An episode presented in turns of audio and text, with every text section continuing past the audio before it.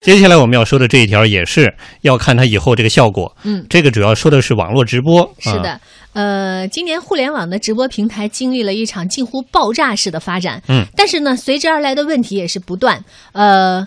主播们呢，用各种匪夷所思的行为来博眼球，使得网络直播屡屡成为了舆论关注的焦点。是的，那么针对网络直播存在的乱象，呃，国家网信办发布了《互联网直播服务管理规定》，这个规定今天开始实施。新规提了不少要求，希望能够达到一定的效果。来听一下央广记者焦莹的报道。今天开始实施的《互联网直播服务管理规定》，对直播平台、主播、观看者都做了要求。其中，网络主播实行实名制加黑名单制度，对纳入黑名单的主播禁止重新注册账号，这被称为最严新规。规定提出，不得利用直播从事危害国家安全、破坏社会稳定、扰乱社会秩序、侵犯他人合法权益、传播淫秽色情等法律法规禁止的活动；不得利用互联网直播服务制作、复制、发布、传播法律法规禁止的信息内容。网络直播平台应记录互联网直播服务使用者发布内容和日志信息，保存六十天。除了直播平台和主播，规定对直播观看者也做了要求。用户在参与直播互动时，应当遵守法律法规，文明互动，理性表达。规定还要求，直播平台应当加强对评论、弹幕等直播互动环节的实时管理，配备相应的管理人员。北京新媒体集团总经理金鹏表示：“针对十二月一号。”网信办推出的直播管理条例，我们细化了相关的细则。我们建立了两家公司的联合编委会制度、编前会制度，从选题到内容的呈现，我们经过层层的把关。哎呀，这个主播哈，还有直播、嗯、这个词儿，本来是 媒体，包括我们像广播电台、电视台等等啊，现在这两年大家也越来越熟悉了，不仅仅限于你们。啊、呃，基本上网上的这个主播，哎，主播主播，我给你打个赏啊什么的，已经成了常态了。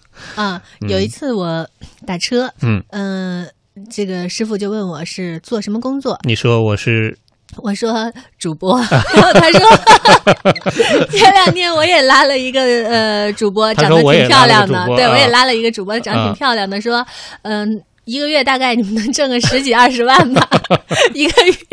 然后我就明白了，他说的不是这个主播，是网红主播。对，嗯，所以惭愧呀。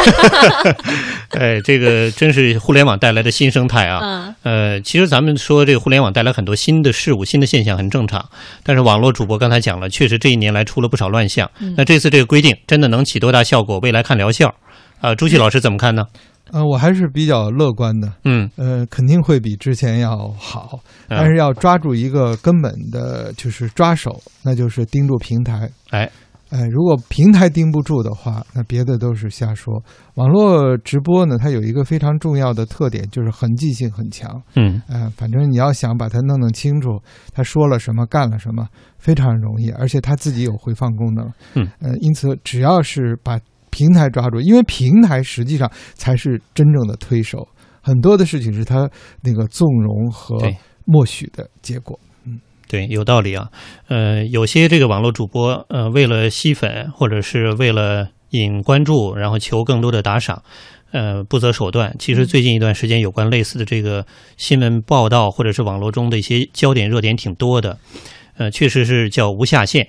但是我们都知道，人性中总有这个丑陋、邪恶的一面。嗯，怎么样把这个东西管又来说管控了，就是放置在这个网络当中，不让它放出来。其实真的这是一个博弈的过程。其实本来给了一个比较宽松的环境，是希望有更多的呃有创意的一些东西，一些东西可以出现。可是结果就演变成了现在这样低俗、无底线。对，所以现在出台规定也是正当其时吧。嗯，呃，还要看后续的疗效。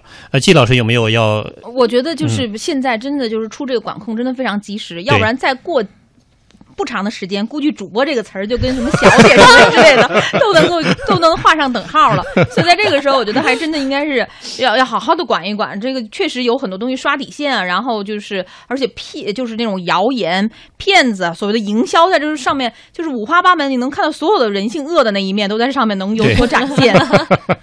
其实这点也挺有共鸣的，就是包括燕磊说这个 例子啊，最开始我也挺有感慨的，包括和这个一些老同学说起来，说你这是主播，现在主播早都升级换代了。